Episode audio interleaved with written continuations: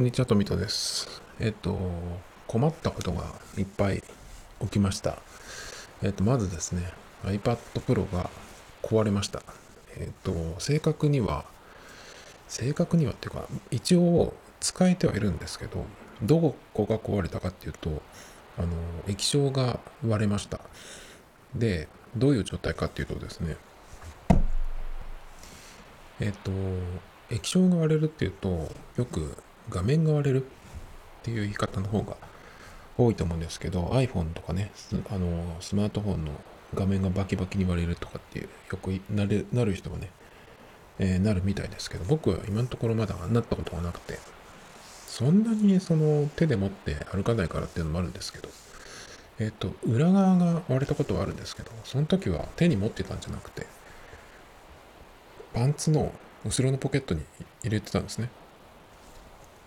で、どこにいたんだっけかな？なんかしゃがんだんですよ。そしたら、ズリズリっとこう、えっ、と、ポケットから出てきて、ポロッと落ちて、だから立ってる状態よりも低い、うんと、なんていうの？高さから落ちたんですけど、その時僕ずっと iPhone 裸族、何もつけない裸族だったんで、そしたら角から落ちて、その角からビリビリっとこう亀裂が入った。で、使ってるうちにどんどんどんそこの、えっ、と亀裂から細かい、なんていうの、破片が落ちていって、まあ、だんだんね、落ちていきまして、で、それが、えっ、と、やばいと思って、そこで初めてラ裸族をやめて、割としっかりしたカバーをつけたんですけど、そのカバーの隙間からどんどん破片が落ちてくるっていう感じになってですね。まあ最後は、えっ、と、中がもう見えちゃってるような状態になってしまって、それで去年の夏かな、えっ、と iPhone11 に今変えて、変えたんですけど、12が出る前に11を買うっていうね、まあ結構緊急だったんで。なんですけど、今回の iPad Pro の、えっ、と、場合は、画面は全くひび一つ入っていないんですが、その中ですね、中の、そのいろいろ映るところ、そこの液晶が、えっ、と、割れてしまって、どういう状態かっていうとですね、横に持った時の、うんと、真ん中の下あたり、だから iPad Pro 使ってる人はわかると思うんですけど、えっ、と、そのスワイプする、昔のホームボタンみたいな役割をする、その、なんていうのかな、ちっちゃいバーがあるんですけど、そこのあたりに、こう、物が落ちまして、まあ、スマートフォンが落ちたんですけど、iPhone じゃない方がね。それでビリッといってしまったんですよ。うわっと思ったんですけど。で、最初は、その状、そこから、えっ、と、上の方に向かってひびみたいのが入って、ひびというか、その、なんていうのかな、線がシュッとこう入ってしまってですね。そこの線の、ところにかかるところはもう見えないですね。まあ、スクロールとかはできて、ちゃんと操作はできるんですけど、だから本当に、そこの中の液晶の部分が、えっ、と、完全に壊れてしまったっていう状態ですね。になったんですよ。で、どうするかっていうことなんですよね。一応、その時は、まだ、えっ、と、その、なんていうのかな、うん、亀裂みたいなのが液晶に入った状態だけど、ちゃんとそのタッチ操作はできるし、あと他の操作もちゃんとできるんですね。Wi-Fi もつながってるし、Bluetooth も OK だし、音は出てた期間ちょっと見てないけど、まあでも iPad 自体は落としてあげないんで、えっ、と、いいと思うんですけど。で、その時に考えたのが、うんと、買い替えと修理か、そのまま使うか。そのまま使うっていうのもちょっと考えたんですけど、まあ結果的には、えっ、と、そのままにしなくてよかったんですけどね。で、買い替えっていうと、えっ、と、今は12.9の、えー第4世代なので、えっ、と、今から買い替えるというと、まあ M1 ですよね。M1 の iPad に買い替える。でも多分、まあ買い替えたとしても、そこの、えー故障箇所は、まあ新品になるからいいんですけど、そんなに多分驚くことはないかなっていう感じはしてますね。M1 になったっていうことで、結構その変わったっぽい感じがするじゃないですか。えっ、と、そのなんだっけ、M1 チップの前は、えー、13バイオニックかな？だったような気がするんですけど。なので、チップもかなり変わるはずなんですけど、その M1 になった時に、その僕が持ってる、今使ってる iPad Pro と、その M1 の iPad Pro、両方持ってる人のなんかレビューがちゃんとしたところに出てて、えっ、ー、と、どこだっけ ?Mac ファンで見たんだっけかな？そしたら、えっ、ー、と、そのベンチマークを取ると、すごすごくというか、まあ、えー、M1 のパワーっていうのがしっかり出てるんだけど、実際そのいろんなことを試してみた、使い比べてみた体感では、あまりそこまで、うん、っていう感じ。そんなに、だから、うん、なんていうのか。そんな変わらない？そんな変わらないよっていうようなレポを読んだんですよね。だからまあ、M1 が良くないとかっていうんじゃなくって、その、それまでの iPad のまず、うん、総合的な性能がいいっていうことと、あとはこれは多分、うん、そのハードじゃなくてソフトの方、OS とかアプリとかが M1 のパワーを活かすほどの、ものがまだ乗ってきてない。っていうところで多分そういう結果になったのかなと思うんですけど、だからまあ買い替えると14万くらいですね。僕の場合だと Wi-Fi モデルの256なので、そうすると、えっ、ー、と、14万くらいになるんですけど、14万いくらかな？になるんですけど、その出費をすると思ったんですけど、じゃあ修理はいくらだと？いうふうに、まあ調べたら、まあ3万円台、4万までいかないけど3万円台、それも痛いなと思って、3万円台の出費だったら何買えるよって考えるんですけど、まあ iPad mini は買えないですね。iPad mini は結構高くて、えっ、と僕がもし買うんだったら、この間いくつで計算したっけかな ?256 だけ ?512 だけ？ちょっと忘れましたけど、えっ、と調べたら約10万。10万まではいかなかったけど、9万何千円の約10万っていう感じでしたね。なので、うーん、そこまではいかないけど、あとは何だろうな、もちろん iPhone を買える値段でもないし、だからまあちょっと中途半端っちゃ中途半端なんだけど、でも結構大きい。修理のために。だけどこれがないと何もできないしなと思って、今その、えー、編集も、もうポッドキャストの、ポッドキャストの編集もこれでやってるし、まあなんか曲とか作るっていう時もこれでやってるし、な何よりその、えっ、と、今いろいろ、一番よく使ってる Notion。これは春ぐらいから使ってますけど、うん、春じゃないか、6月ぐらいからかな、使ってるんですけど、これが、えっ、と、使えないと困る。まあ、ももろもろいろいろ、もっといろいろあるんですけど、特に、とにかく僕の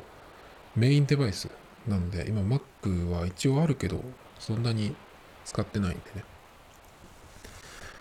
ていうことになると、ちょっとやはり買い替えるのはどうかなと思ったら修理するしかない。っ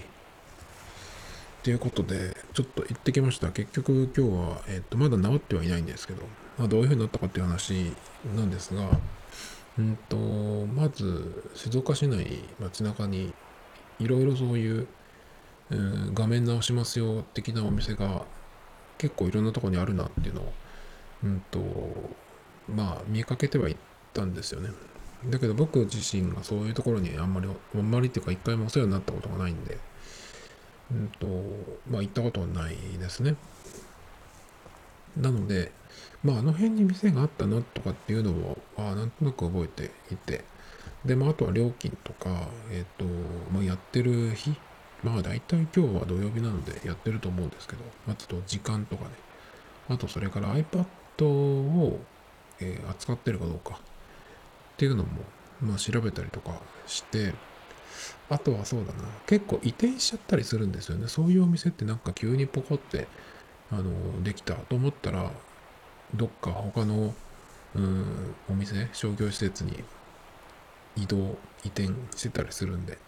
まあそういうのも調べたりして、まあ最初にここかなっていうようなところに行ったんですよ。そこはなんかで一回調べたことがあったんですけど、結構いろんな、その、なんていうの、iPhone だけじゃなくていろんな機種を扱ってる気がしたんで、まずそこに行ったんですね。そしたら、えっと、まず行って、いらっしゃいませっていう感じで、まあ、迎えてくれて、さっとその iPad Pro を出したら、あ、iPad Pro はすいませんみたいな感じで。えっと、iPad はやってるけど、Pro はダメって言われたっけかな？なんかそんな感じだったんですよ。ちょっとうちでは取り扱ってないんですって言われて、あ、そうですかって言って、えー、出たんですよ。これは、うんと、もしかして、えー、近所ではできなくて配送するパターン？配送してだったら多分、まあ、全国で探すってことになるんですけどそれもちょっとどういう店かわかんないな。大体そのアップルじゃないところは全部非正規っていうことになるんでどうかなっていう。でアップルに出すのが一番確実なんですけどこの値段がすごくて7万いくら？8万近いんですよ。それはちょっとなと思ってもっとじゃないですか7万、8万いくんだったらもう iPad mini 10万の買うと思ったりしたり、あとはでも10万近くなるんだったら M1 の MacBook 買った方がいいんじゃないっていう、その、いろいろマイクをつなげたりなんとかしたりっていうね、話。この間、オーディオインターフェース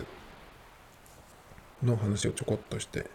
え、ー、と、僕の場合は、その、使ってるマイクとか、え、ー、と、USB キーボードとか含めて、だいたい USB でつながるものなんですよ。だから、オーディオインターフェースを仮に買ったとして、買ったとしても、えっ、ー、と、今使ってるものが、そのインターフェースにはつながらないんですよね。だからマイクとかなんとかそういうのも買い替えないといけないっていう事態になるんで、ちょっとそれは現実的じゃない。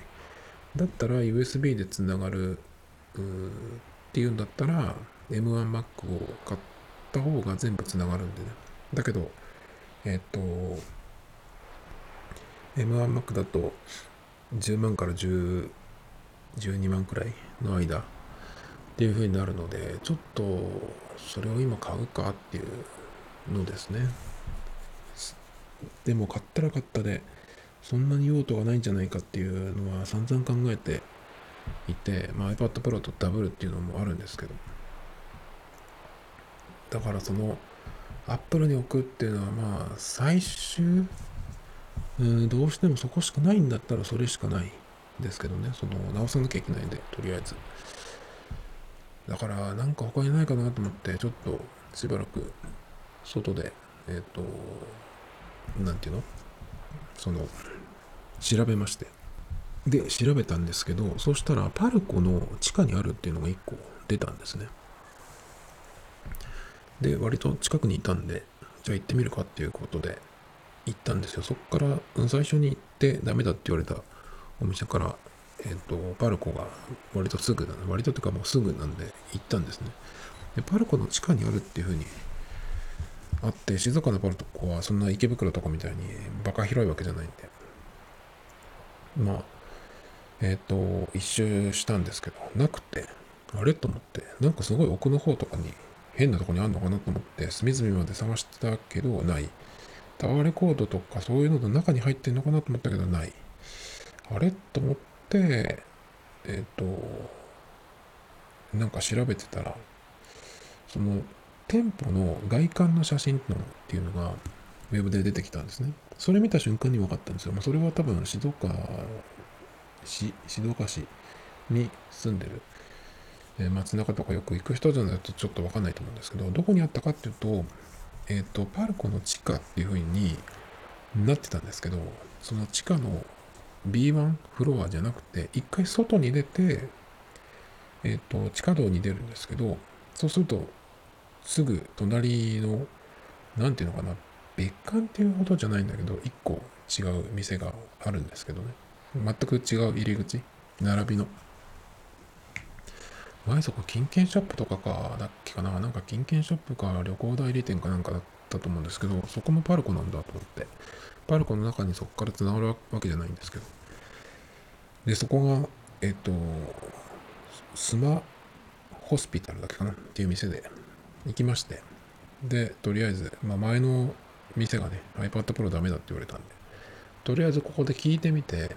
ダメだったらまあネットで探すか、まあもう一件ぐらいどっか行ってみるか。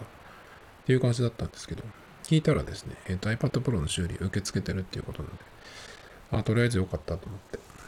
それで出しまして、で、その最初のお店、最初に行ったお店で、えっ、と、うちは iPad Pro の修理は受け付けてないんですよって言われたんだけど、その時にちょっとその人に見てもらってで軽く見せてね、これっていうのはなんか一般的にその、なるようなものですかみたいなことを聞いたら、あの、液晶の交換をすれば大丈夫だと思うみたいな感じ。まあよくそういうの見ますよみたいな雰囲気だったんで。まあだから、受け付けてるお店にさえ行けば大丈夫かなと思って、えー、まあそのパルコの、うん、隣の地下道のところに行った行って入って。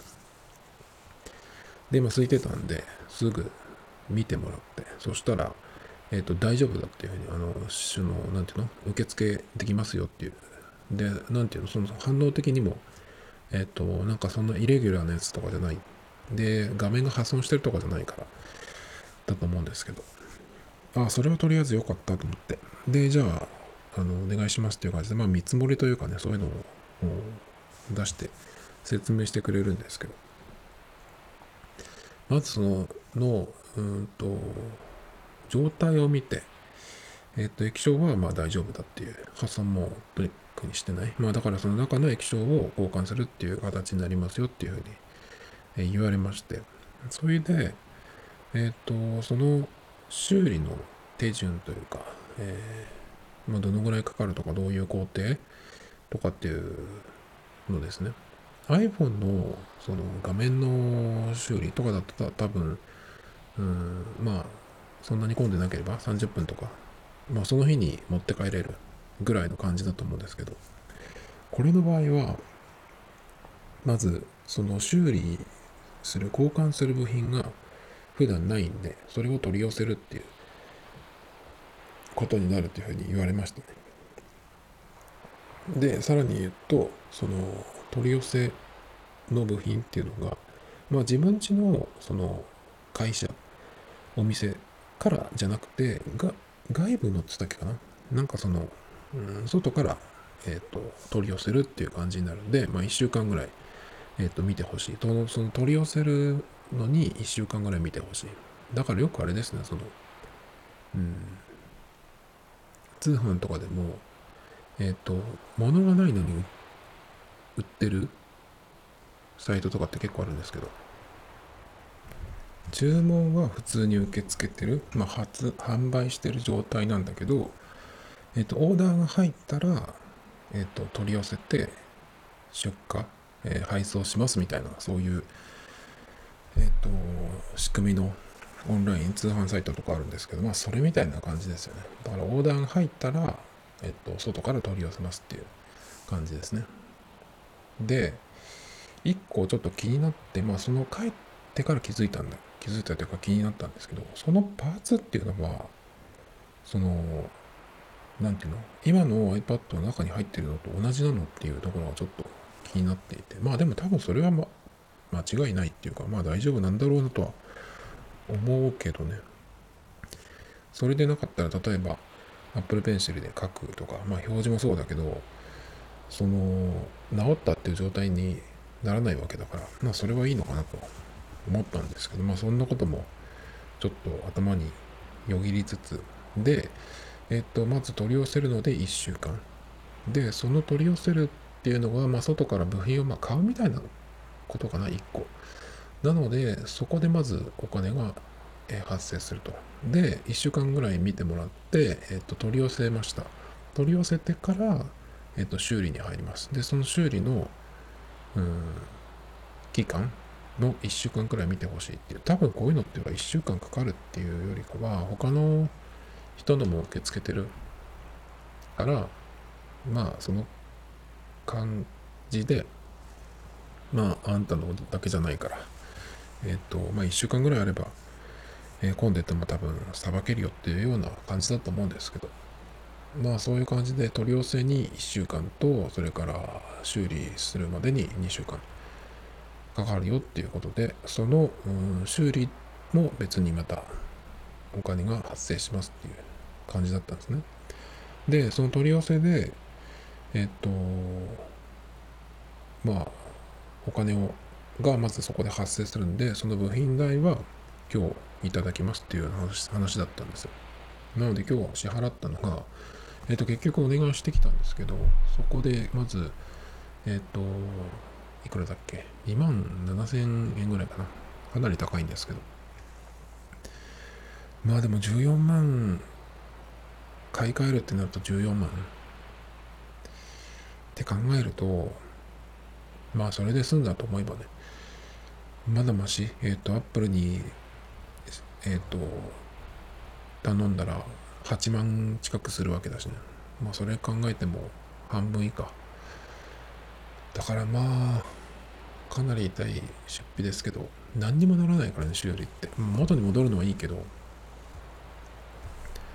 何なんだろうね。本当に今日の午前中にそれがなったんですけど本当にちょっと前までは普通に使えてたのにほんの一瞬でこんなに、えー、お金が飛ぶことになっちゃう。で2万7000円が部品。で修理代が7000いくらかな。まあだから3万5000弱なんですよ。かなりへこみましたね今回。これね。でえっ、とそれで2週間ぐらい一応今日からね、えっ、と、先になる修理完了まで、一応目安として。なので、そのお店の方がね、あの今日預かってもいいんだけど、時間かかるから、で、その時はまだ画面がついてたんで、ちゃんと。一応使える状態だったんでね。だから、預かってもいいけど、えっ、と、その取り寄せの部品がお店に届いた段階で、えーと、iPad をまた持ってきてもらってそこから修理に入るっていうのもできますけどどうどうされますかって言われて言ってくれたんであそうかと思ってそれ言ってくれたの結構ありがたいなと思ったんですけど全くだから一応画面がえっと中の液晶がいってる状態だけど一応映ってるんでまあ一応 iPad でなんかするってことはできるじゃないですか。そのまあ取り寄せででそれが来るまでの1週間の間ね。だからとりあえず、そうか、それ言ってくれたから、じゃあ今日は持って帰って、あの、部品が来た時にまた、あの、持ってきますっていうふうに言ったんですよ。っていうことで、今日は部品代の2万7000円を払って、えっと、本体は持って帰ってできたっていうところなんですね。で、えっと、まあ、連絡があったら、部品が来たら、今度はそのまた iPad を持って行って、修理、交換をお願いするっていう感じなんですよ。で、えっ、ー、と、結構その時にでもいろいろ言われたんですよね。まあ、いろいろ言われたっていうか、まあ、向こうもそういうものをありや取り扱う、うんと、まあ、お店だから言わなきゃいけないことがいろいろあるっていうのはわかるんですけど、なんかね、結構気になったんですよね。その、まず、えっと、そういうのを扱う時に、例えばさ、データが消えちゃったりしても、いいにしてねっていうようなさ、あの、のがあったりとか、まあ、それは、まあ、わかるじゃないですか。そういうのの、なんていうのか、その、うん、こう紙、書類を渡されてチェックしてとかっていうのがあったんですけど、まずね、すごい気になったのは、これはまあ、最悪こういうことも起こりますよっていう感じだと思うんだけど、あんまりそういうトーンじゃなかったんですよ。だからその方の説明では、まあ、95%とかは全然、あの、普通にうまくいくけど、5%ぐらいはなんかそういうことも起こりうる。まあ、95%でも結構高いけど、まあ何かっていうと、えっ、ー、と、修理を、火を取り寄せて修理をしたとするじゃないですか。だけど、その時に、えっと、今はその液晶が割れてるっていうのは目で見てわかるんだけど開けてみて交換した後えっとそれでもダメな場合っていうのがえっとその液晶の下の基板までいっちゃってるっていう場合そういう時はえっと何かしらのその障害が残ったりする。っていうことも起こりうる。起こりうるっていうかまあそういうこともあったりしますけどいいですか？みたいな話があったりとか。まあそれはでもその人と話してまあ向こうの人も何とも言えないからさ開けてないからあれだけど。だからまあ一応ねまあ確認っていう感じでそういうふうに言われるんですけど。あとはねえっとフレームが歪んでいる時だからその衝撃で割れたってことはその中が割れたっていうことはその衝撃が外から、えっと加わって液晶が割れてるわけなんでその衝撃によってフレームが歪んでるっていう場合があるとえっ、とその液晶を外して画面を外して、まあ、元に戻してってやった場合にどっかが浮いてしまってるとかね。そういうことが、えー、あったりする。だからまあ完全にその元の状態に戻らないっていうこともあるからえっと、承知してねみたいな感じなんですけど、まあ、それはそんなにめったにあることじゃないっていうのと、それからあと、うん、画面が割れてるわけじゃなくし、今その、えっと、見た感じ、損傷とかもないんで、多分大丈夫だと思いますけど、なんかそういうの言われると結構不安になるなっていう。だから3万5千円とか出して修理して、ななんか何にもならなかったって言ったらどうするんだろうっていうね。でもそういう時って本当どうすんのかなと思って。それだけのお金出してさ、やってみないとわかんない。そんなギャンブルみたいなと言われてもなって。だから本当にダメな場合は、こんなことは言われてないけど、その部品を向こうのお店に買い取ってもらうみたいなことができればなんかまだマシなのになっていう。だって、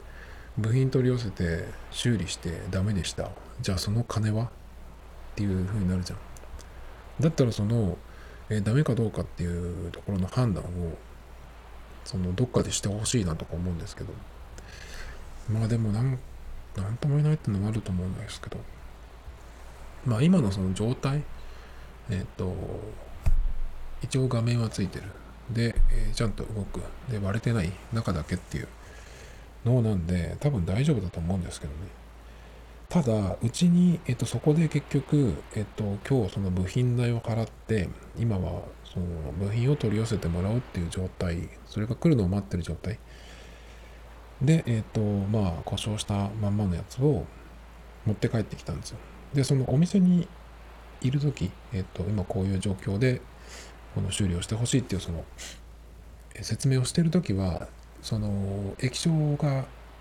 えー、なんていうの？損傷してる状態だけど、まあ大体画面はついてる状態なんですけど、えー、だったんですが、帰ってきたら、なんかホーム画面っていうかそのロック画面最初のそれが表示されてなくて割れた部分だけがなんかついてるっていう感じなんですよ。あれ？と思って。えっ、と完全に困っちゃいまして。うんとそのお店にいる時に充電がバッテリーが残り14%とかでかなり減ってたんですよ。でも iPad Pro のその普段のバッテリー見るとそんなに数分でゼロになるってことはありえないですよねだからあでももしえっ、ー、とバッテリーが切れたんであっても液晶には何かしらその映るはずなんで電源も入ってるっぽいしね。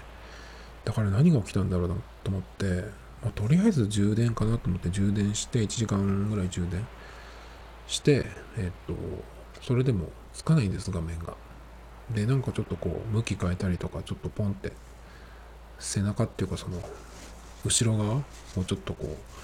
つついたりとかしたらパッパッとついたりしたこともあったんですけど消えちゃってそれでも。一応その画面の割れたところには、えっ、と、なんていうのかな、まあ、線は出てるんですけど、えっ、と、だからその画面が、ちゃんとした iPad のそのいつもの画面が、うんと、映る時もあるんですけど、ほぼ今、映らない状態になっちゃってるんですよ。なんでかよくわかんないんですけど、どういうその液晶の仕組みで一箇所がそういう風になるとそうなっちゃうのかわかんないんですけどいや困ったなと思ってだからこれが液晶がうーん映らない状態っていうのがどういう状態かわかんないじゃないですか。液晶だけなのか中がダメになっちゃってもう完全に iPad がダメなのかと思って。なんですけど僕あのプライムビデオとかで映画見るときに、まあ、大体その、えっと、外でおふ、えっと、Wi-Fi の速いところがあるところで、うんと、映画をダウンロードしてきて、それをテレビにつないで見るんですけど、その時に、えっと、iPad Pro をテレビで見るのに、えケーブルでつないでるんですね。えっと、USB-C の、えー、ケーブルで、なんていうのかな、ハブみたいなやつがあるんですけど、アダプター、変換アダプター、HDMI に、えっと、変換して、あとこれは何だろうな、うんと、あと、USB-A もつけれるんですね。前これでちょっと、Android の方につなげてゲームをやったりとかしたことがあったんですけど、最近はもうそのコントローラーもないので、えっと、ビデオ、映画を見るときだけなんですけど、で、それはまあ、えっ、と、ミラーリングっていう形で、今 iPad に映ってるものをそのまんまんま、えー、テレビの画面に映すっていう形なので、えっ、と、iPad の画面の比率は4対3なんですけど、テレビは16対9なので、そのまま映すと横が、えっと、黒く、黒い部分があるっていう感じでになってるんですね。まあ映画、映画の場合はその、始まったら、そのテレビの方のリモコンで画面サイズを、えー、シネマとかっていうのに変えるんですね。そうすると16対9になるんで、まあ、きっちり収まるんですけど、その状態で普通に iPad の画面を映すと上下が切れてるような状態になるんで、まあ、それをちょっと切り替えながら使ったりとかするんですけど、まあ、そんな感じで、そのミラーリングで映してみたんですよ。液晶がダメだけど iPad 自体が大丈夫なら画面は映るはずだと思ってテレビに映してみたんですね。そしたらなあの問題なく映りました。でも完全にあの今液晶は映らないんですけど。で、Face ID もあの、なんていうの、えー、できてますね。なので画面に映して、えっ、ー、と、まあ、スリープ解除すると、フェイス ID を求められるので、まあ、顔をカメラに映して、そうすると、えっと、映画面は映ってないんですけど、下からシュッてスワイプすると、うん、なんていうの？ホーム画面が出てくる。だからその状態で、で一応、うん、iPad の画面には何も映ってないんですけど、テレビにはいつもの iPad の画面が映ってるので、一応ね、使えてはいるんですよ。だからすごく変な感じなんですけどね。で、えっ、ー、と、これが一応まあ幸いしたっていうのもあるんですけど、ずっと僕、その6月ぐらいかな、 Notion を使い始めた頃から、Bluetooth のトラックパトラックパッドとキーボードをだいたい iPad につなげて、それで操作してるんですね。まあ前回、その、うん、iPadOS 15、15になってから、そのショートカットがすごいよっていう話をしまして、ほぼキーボードから手を離さないで iPad での操作が大体できるっていう話をしまして。で、そういうことをやってたんで、一応その遠隔操作っていうか画面に触れなくても操作ができるですね。で、ちゃんとその Bluetooth も生きてるので、本当に液晶が、あの、壊れただけっぽいのでね。だからね、すごいなんか今、デスクトップ PC を使ってるような Mac mini とかがあったら多分 Mac mini をテレビにつないで使ったらこんな感じなのかなとちょっと思ったりするんですけどでそれで一回 Mac mini 買おうかなって一瞬ふっと思ったんですけどでも Mac mini を買ったとしてえっ、と何？え OS のアップデートとかはどうしたらいいんだろうっていうことですね。えっ、ー、と iPad の場合は僕テザリングでやってるので、携帯の回線で普段まいろいろ通信してやってるんですけど、Mac の場合、Mac の OS、えっ、ー、と iPad の OS もさすがにそのテザリングでは更新しませんけど、Mac の OS も結構でかいので、さすがにちょっと無理だなっていう。で、iPad の OS の場合は、その今回今週かえっ、と iOS、iPadOS 15になったので更新その日にすぐしたんですけどその Wi-Fi 高速の Wi-Fi が、まあ、うちにはえっ、と今固定回線がないんでねよく引っ越す人なんでないんですけどあの iPad の場合はどこでも持っていけばそこにある電波につないでネットワークにつないで OS の、うん、更新ができるんですけど Mac mini の場合は本体だけ持っていってもそれを映す画面がないとできないじゃないですか。だからそれを考えた時にえっ、と同じようになんていうの？そのテレビにつなげば MacOS つつな使えるじゃんと Mac mini でもねと思ったんですけど無理だなっていうことでやめたっていう経緯があるんですけど。だからそうそういう感じなんですよね今。画面には何も映ってないんだけど一応それでもねなんかこの辺にボタンがあるっていう例えばそのプライムビデオ見てる時に映画を再生してる時に真ん中にえっとポーズと再生のボタンが出てくるんですけど触るとね。えっと画面を触ると映らないけどそれが機能してるんですよ。そういうなんか不思議な状態。まあでも大体の場合はえっとトラックパッドと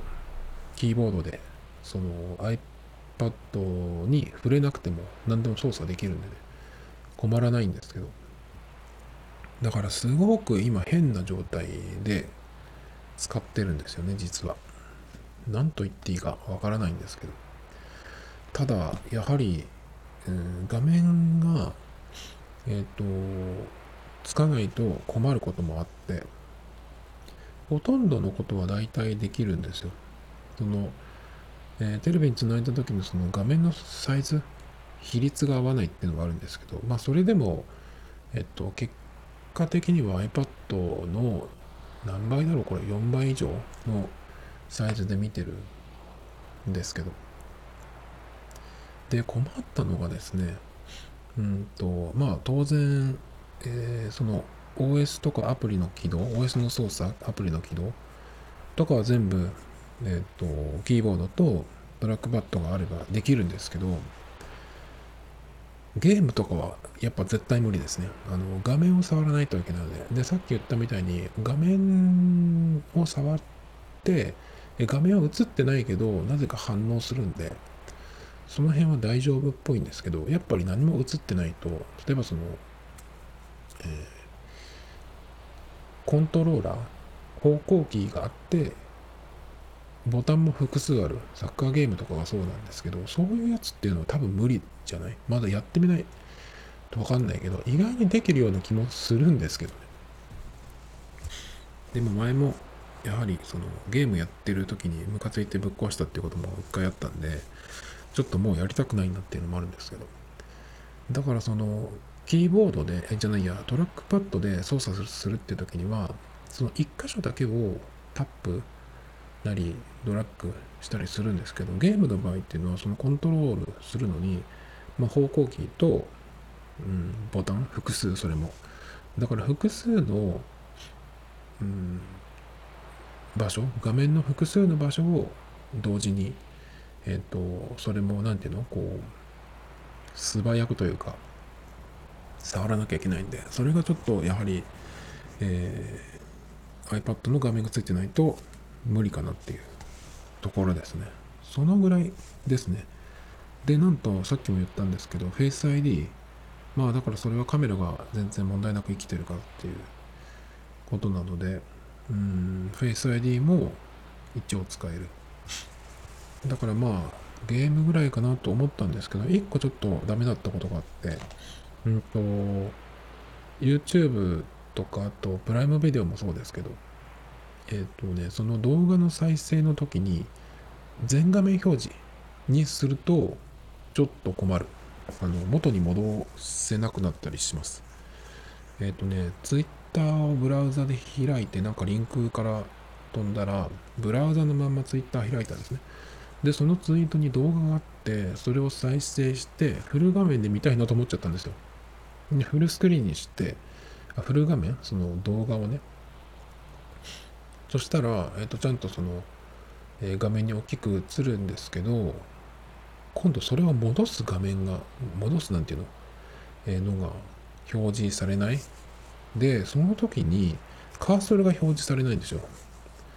それがちょっと困ったんですよね。まあその時は画面がついてればそれで×ボタン押せば元に戻ったんですけどどうやって元に戻したっけか？なんかいろいろやって一応元に戻ったんですけど。まあそんな感じでえっ、とミラーリング状態の時にそのマウスカーソルが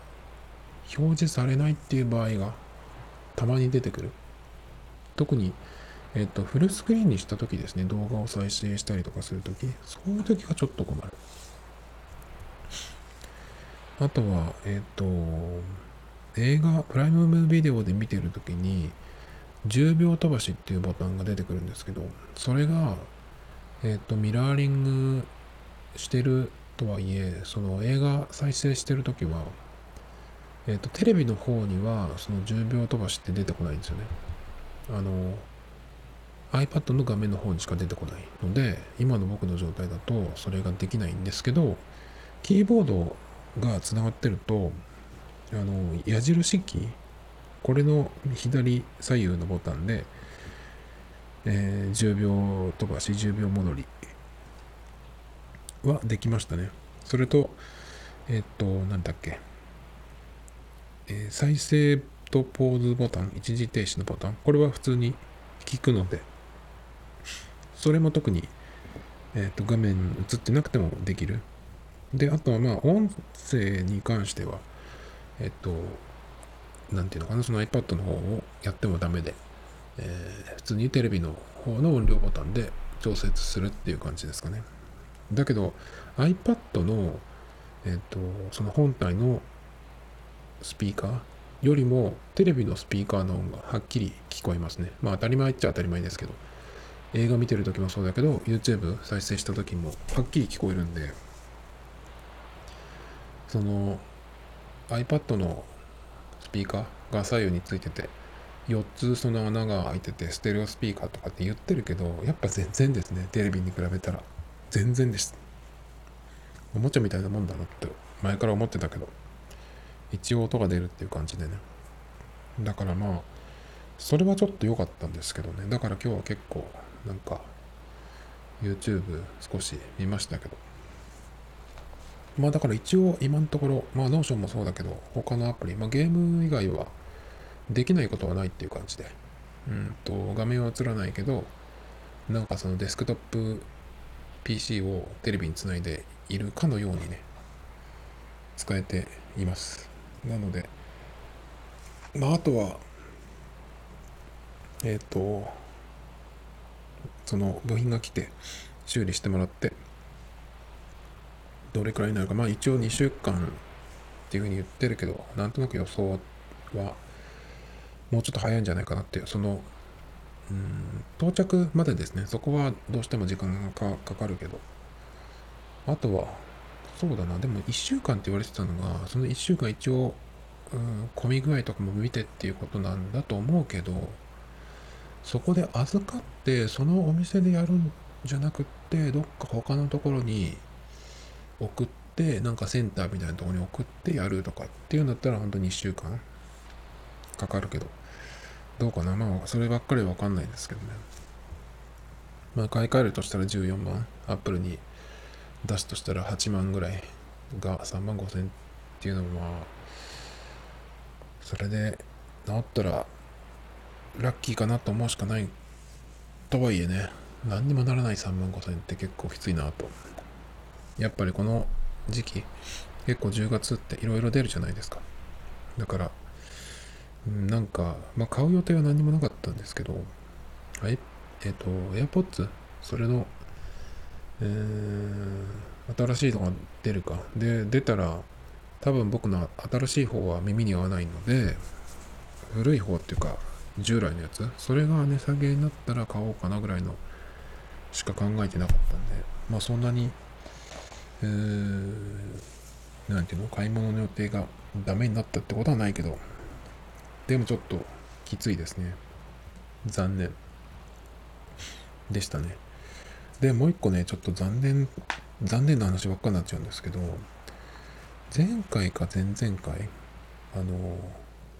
なんだっけ、Google Pay で、キャッシュっていう、KYASH っていう、その、プリペイド式の、なんていうの、その決済サービスがあるんですけど、プリペイドなんだけど、それを QUICPay に登録して、それが Google Pay でも登録できる。で、さらに言うと、うんと、その支払い方法が、チャージをしなくても、クレジットカードを登録すると、その、えー、残高が足りない分をカードの方から、えっ、ー、と、自動的に補填というかなんていうかそういう感じで、えー、払ってくれるっていうのがあるんで、ついにね、その僕がずっとやりたかった Galaxy で自分のいつも使ってるメインのクレジットカードから支払いをするっていう方法で、なおかつ、えっ、と、コード決済じゃなくてタッチ決済ができるっていうのが、やっと実現したんですよ。で、やったと思って、それがね、9月の今月の頭ぐら頭ぐらいだったかなに初めて使えるようになったんですね。で、2週間ぐらい経つのかな ?2 週間ぐらいかなわかんないけど、まあ使ってまして、で、昨日ですよ。昨日、夕方かな、あの、コンビニに寄って、なんか買い物したんです。そしたら、エラーが出て、なんでかなと思って。うーんと、よくわかんないんですけど、2回やって、2回目は、えっと、普通だったら、その1万円以下の、うん、決済なんで、Google Pay の場合は何も、えっ、ー、と、ロック解除とかしなくてもタッチだけすれば支払いができるんですね。だけど、まあこれは仕組み的にないけど、一応ね、あの、画面のロックを解除してもう一回2回目やったんですけど、それでもダメだったんですよ。なんでかねっていう話をして、で、昨日、そのエラーがあった後、すぐ、そのキャッシュっていうところのヘルプのページに行って、なんかその問い合わせフォームみたいなのがあったんで、まあこういうことがあって、なんででしょうかみたいな、ちょっとこう質問がね、質問をしたんですよ。まあ、報告というのもあるんですけど。で、そしたら、今日それに対するメールが返ってきまして、そしたらですね、えっ、と、そのメールで、まあ一応その、なんていうのかな、うん、原因は分かったんですよ。原因分かったんだけど、それを見たらね、えっ、ー、と、このサービス大丈夫かって思っちゃうことがあって、それは何かっていうと、えっ、ー、と、その返ってきたメールは、えっ、ー、と、こういうふうに書いてあって、この度はご不明をかけ、新っていうのところから外部システムでの障害のため一部の入金や決済ができない事象が発生していました。えー、それが昨日の5時17時58分から18時12分頃。まあだからピンポイントですね。僕がちょうど買い物したのは6時、えっ、ー、と、1桁台の時間だったんで、6時5分とか6分とか、9分だっけかな？忘れちゃったけど、そんな感じだったんですね。まあその時に、えっ、ー、と、ほんのその、なんていうの、十何分かの間、14分かな？の間に起きたのが、一部のビザ決済、えー、と、一部の QUICPay 決済、僕これに当たりますね。それから銀行口座からの入金、入金口座への入金、セブン銀行、コンビニ、 Pay-easy からの入金ができませんでしたっていう、その、障害が発生しました。だけど、まあ、復旧しましたので、大丈夫だと思いますっていうようなね、メールが来たんですよ。これって、うーんあそれで、えっ、と、リンクがあって、もう復旧しましたっていう公式の、なんていうのかな、えっ、と、報告みたいな、この間の楽天モバイルのやつみたいな感じですね。あの、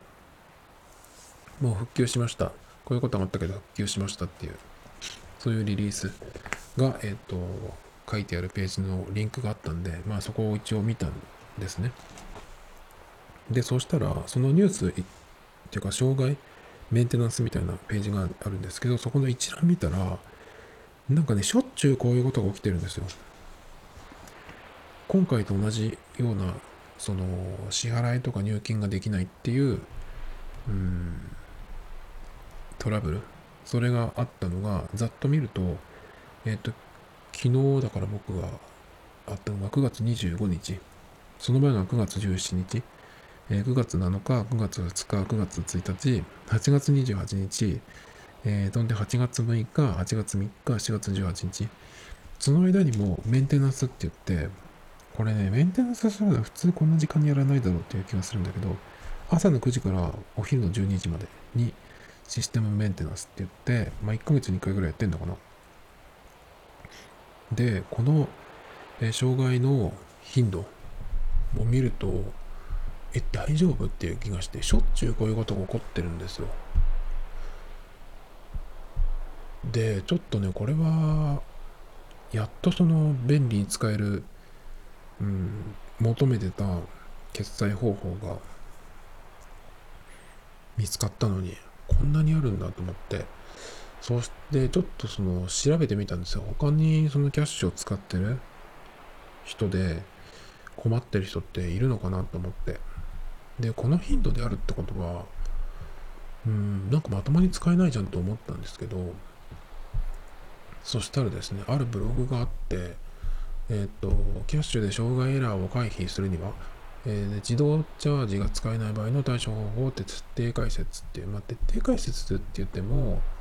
まあ、今言ったようなそういう、う事象というかが起きていて、まあ、どういうふうになってるかっていうことの、うんまあ、流れが説明っていうか書いてあるんですけどでこの方のブログっていうのは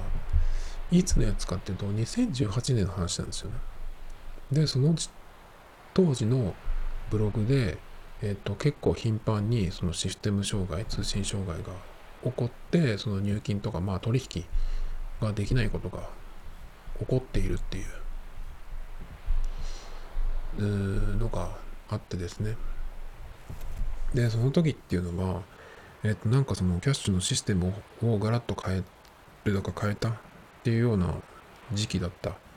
みたいなことが書かれてあったりするんですけどえっと2021年の9月下旬の今、えーこういうことに初めて遭遇しでその、えー、とメンテナンスとか障害の起きた報告っていうか公式の情報？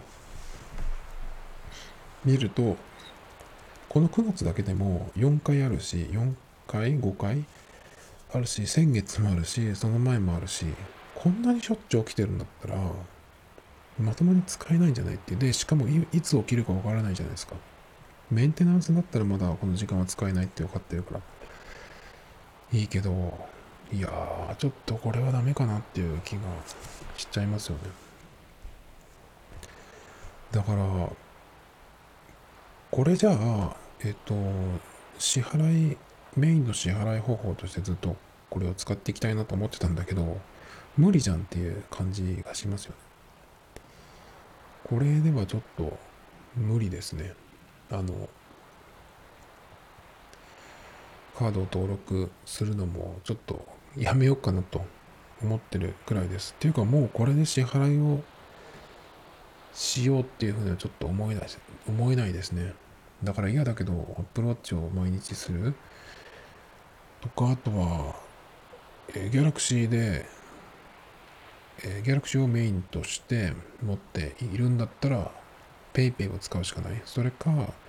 Edy にチャージして使う。これだったらまあ間違いないんですけど。 Edy の場合はやっぱり、えー僕こまめにチャージするってのも本当に嫌で。かといってえっ、と1ヶ月に、まあ、1万円とか2万円とか入れるっていうのがまあ一番楽なんだけどなんかそんなにもし使わなくなったらとかちょっと思っちゃうんですよね。チャージした瞬間にそれがダメになるっていうことはまあないだろうけどなんかその他にいい今回のそのキャッシュと、えー Google Pay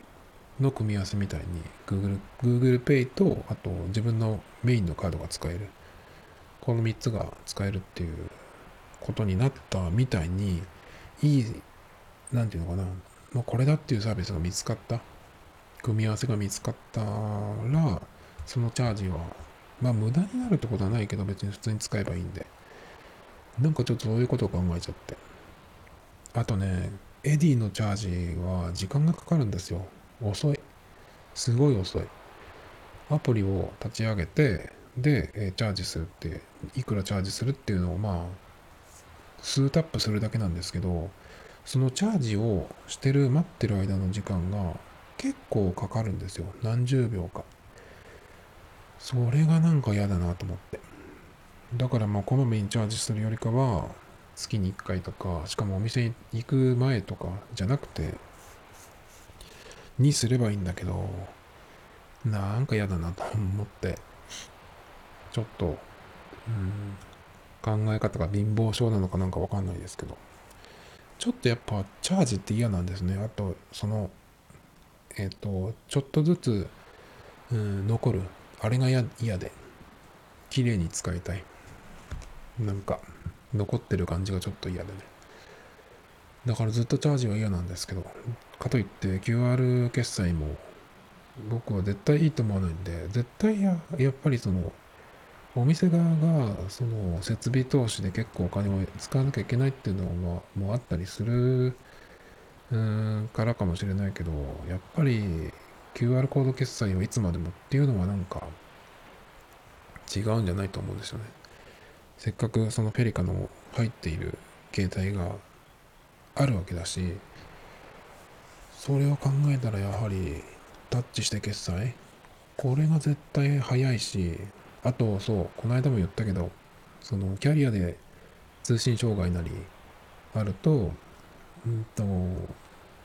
ネットにつながらないじゃないですか。そうなると、その、コード決済って使えなくなっちゃうんですよね。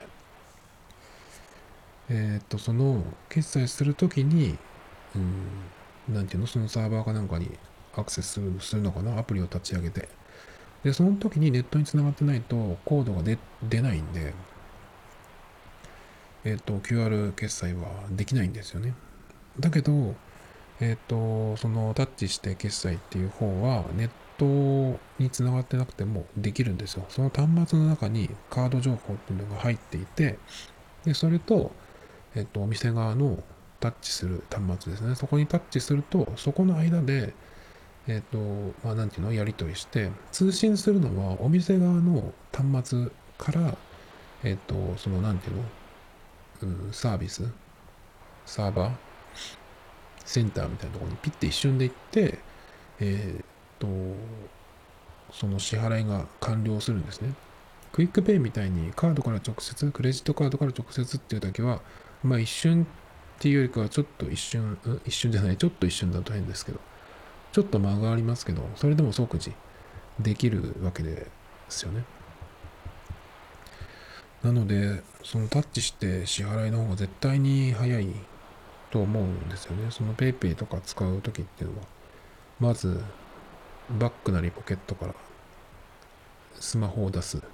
画面のロックを解除する。そしてアプリを立ち上げる。で、立ち上げて、支払い画面を出す。で、えっ、と、これで払いますって言って見せて、お店の方が、そのコードを読み取る。セルフレジなんかの場合だと自分でそのかざせばいいんだけど。だから結構その手数がかかるんですよね。それに比べると、まあ僕が本当にやりたかったその Google Pay でタッチするだけっていうやつは何もしなくていいんで、うんと、認証解除もいらないので。少額決済だとね。だから本当にこれでやりたいってずっと言ってるんですけど。だからちょっときついなと思って。最初は Google Pay がダメなのかなと思ったんですけど、うんと、結局キャッシュ側のそのシステム障害で、しかもしょっちゅう起きている。見ると。これが今の、うん、今たまたまそういうことが起きているのか、それともずっとこうなのか。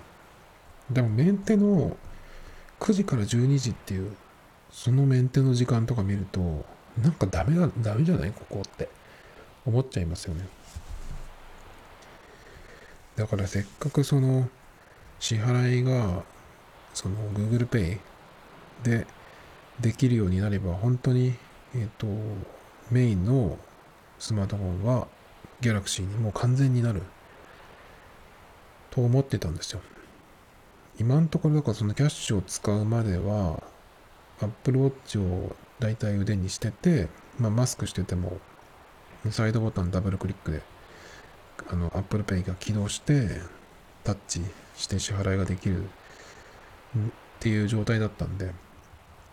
まあだからうんと両方2台持ってますけど iPhone を大体バッグの中に入れてる。ポケットとかに入ってるのは Galaxy だけどえっ、ー、と支払いは Apple Pay Apple Watch の Apple Watch でっていうのが多かったんですけど。だからやっとこれで、えー、iPhone メインにしなくて済むと思ったんですけどちょっと辛いですね。なんか。一応 Google Pay でやるっていう方法はまだ僕は1個だけあってそれは楽天カードを一応持ってるんであれって使作るのもタダだし作った後えっ、ー、と年会費も永年無料なんでずっと持ってられるんですね。なのでその楽天カードを Google Pay に登録すればクイックペイで払えるんですけどなんかいまいちその Google にカード情報を保存するっていうのがいまいち信用できない。ですよね。だからちょっとね結局 iPhone を使わなきゃいけないのかなっていうのとあとやはりクレジットカード。結局クレジットカードを持ってそれで払う方がなんか一番いいんじゃないっていうふうにちょっとなんか戻ってきちゃいましたけど、今のメインのカードは、えっ、ー、と、ビザタッチ対応なんで、まあ、それがどこで使えるかっていうのはわかんないですけど、まあでもそうじゃなくても IC カードだったらすって差し込んで、少額の決済だったら、あれもいらないしね、その、なんだっけ、暗証番号も。でもたまに言われるんですよね。ドンキとかで買い物した時にカードで払うっていうった時に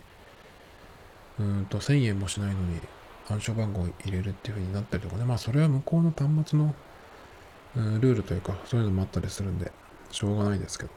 だからそれやるとやっぱカードめんどくさいなってなったりするんですけど。まあカードなら電源もいらないしネットにつながってなくてもいいし結局そうなっちゃうのかなとかちょっと思ったんですけど。まあ残念ですね。Tomito Times Podcast. This program was broadcasted you. Anchor FM.